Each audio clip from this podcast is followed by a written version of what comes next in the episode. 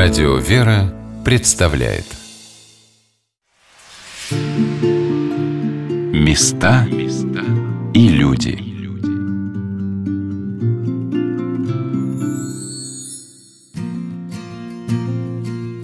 Сегодня на волнах радио «Вера» мы рассказываем о Казанском женском монастыре в Ярославле – Обитель собирает под свой покров огромное число людей. Расположенная в центре города, занимавшая до революции целый квартал, в монастыре подвязалось около 400 сестер, обитель очень нужна горожанам.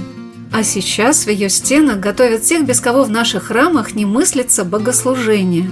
Я спросила учениц Регенской школы Ярославской духовной семинарии, в которой проходит обучение в течение четырех лет – получая профессиональные навыки регента, руководителя церковного хора, чем, на их взгляд, характеризуется церковное пение в наши дни – в Древней Руси там было еще совсем совершенно другое понятие времени, чем сейчас. Сейчас у нас вообще в целом в мире темп жизни, он намного быстрее, чем раньше. И это то, точно так же влияет и на ход богослужения, и на песнопения, которые поются в богослужении. Потому что раньше вот размеренность жизни, она и переносилась и на богослужение. В богослужении было все размерено, протяжно. Вот, и там действительно в знаменном пении там мог распеваться один слог, несколько несколько минут, потому что некуда было спешить. И богослужение было главным как бы временем. Для людей богослужение это было главное время. А сейчас у нас очень темп просто весь поменялся, и для нас богослужение это как часть вот в нашем темпе, в нашем ритме, это как какое-то звено. Мы должны поскорее это, ну, может быть, не поскорее, но все равно мы должны совершить это звено, потом перейти к следующим делам, чтобы все успеть. И поэтому песнопения точно так же, они быстрее, чтобы быстрое песнопение было как бы интересным, конечно, конечно, тут уже появляется сложность какая-то ритма и вот эта вся накрученность. А раньше в этом не было необходимости, потому что как бы богослужение, оно давало пение, оно давало просто такое пространство, в котором можно было раствориться, вот как бы в этом пении, оно давало просто атмосферу такую глубины, и люди просто могли стоять, закрывать глаза и молиться, просто погружаться в молитву, и действительно часами на протяжении там пяти-шести часов шло богослужение, и это не было в тягость. А сейчас это утра утрачено. И как бы песнопения, они поэтому уже совсем другого характера, ну как бы под нужды уже современного темпа жизни приспособлены. Какими путями человек приходит в церковь? Когда он встает на путь служения ей, служения Богу, в каком качестве он может пригодиться на этом корабле православия, так непоколебимо плывущем по волнам житейского моря – Руководитель Регенской школы монахиня Георгия рассказала, как она пришла в храм. А вот можно так сказать, что вы пришли к вере через музыку? Абсолютно так и есть. В моем случае, да. Семья моя не была церковная. У меня мама была преподаватель, потом вообще директор школы, папа тоже руководящие должности занимал там в сельском хозяйстве в Краснодарском крае. Вот. И, и даже крестить они меня не крестили. Я в 19 лет сама пришла в Ростове уже креститься храм. Вернее, пришла петь. А когда выяснилось, что я не крещенная, меня не пустили на клирос, сказали, давай-ка мы тебя покрестим, потом будешь с нами петь. Так получилось. То есть через, через пение, через музыку я приняла крещение и вообще этой профессии церкви стала заниматься регенской и певческой. Мать Георгия, рассказывая о своих путях в церкви, поделилась своими мыслями о том, что для человека очень важно обрести цель, найти свое призвание, что это может быть самое главное в жизни любого человека – но что, доверяя себя в руки Божии, обрести свой путь гораздо легче – Регентом нельзя стать человеку, во-первых, неверующим, во-первых. Во-вторых, не ощущающему вот именно на этом месте, вот то, что я вам сейчас сказала, не ощущающему свое предназначение здесь. Вы знаете, вот этот как пазл, ты туда вошел, в этот пазл, стал на свое место, и ты тут должен быть, и тебе тут комфортно, и тебе хорошо, и никуда больше глаза не смотрят, и не хочется больше. Нет, конечно, можно еще что-то делать, конечно же, там еще что-то нравится, чем-то заниматься, но основное дело твоей жизни как бы здесь. Но мне кажется, это одно из самых главнейших ведущих, то есть почувствовать, что это твое дело. Без этого желания регентом стать невозможно, без этого ощущения, то, что это твое дело. Мне кажется, каждый человек в своей жизни в какой-то период, он осознает, дано тебе или получилось ли тебе в жизни встать на эти рельсы, на твои, или не, получилось. Это несчастные люди, которые себя в профессии не видят в своем месте. Это же очень тяжело. Мне кажется, это самое главное. Как это найти, как это почувствовать? Сложно сказать. Наверное, надо как-то отдать свою жизнь в руки Божьи. Это вот дело такое божественное божественное.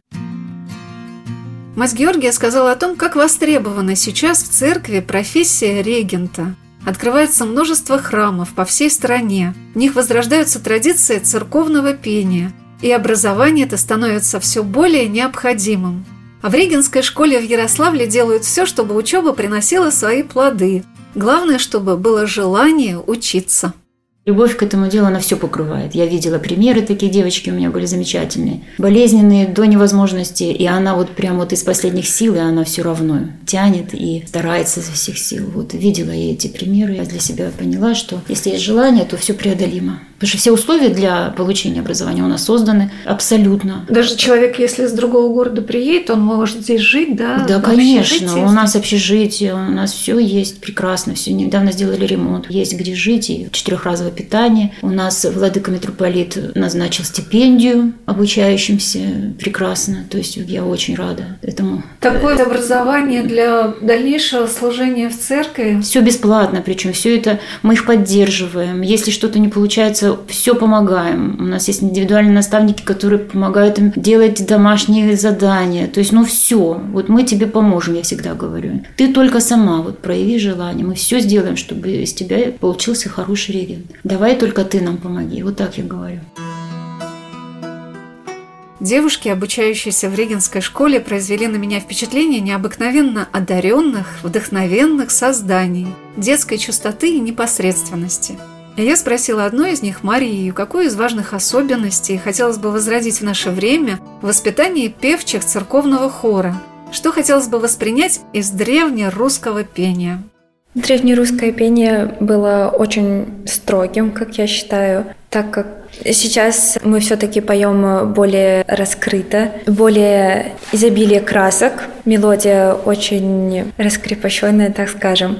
А именно древнерусская традиция, она была направлена на то, чтобы сохранить молитвенность более произведения.